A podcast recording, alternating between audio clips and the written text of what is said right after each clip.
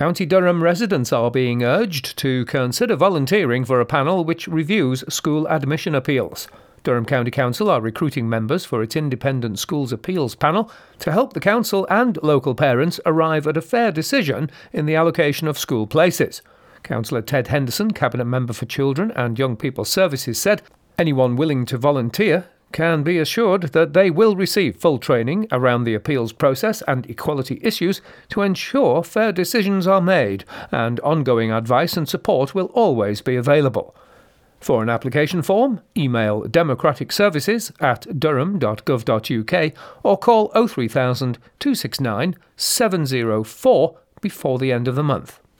Police are appealing for information after four sheep were found dead in Bishop Middleham.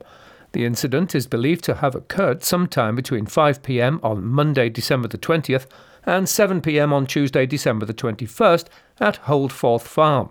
Four sheep were discovered to have died and 11 were injured, but they also sadly died a short time later from the severity of their injuries.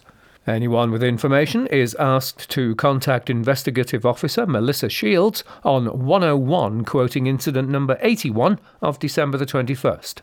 And finally, Shildon Town Council again hosted their very special Sensitive Santa session for families of children with additional needs who may need a little more time and space to enjoy a visit to Santa.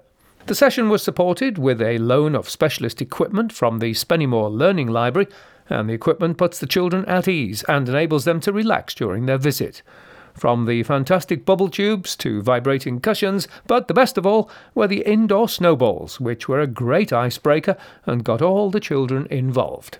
Sounds like fun. They are your local news headlines. I'm Gary Burgum.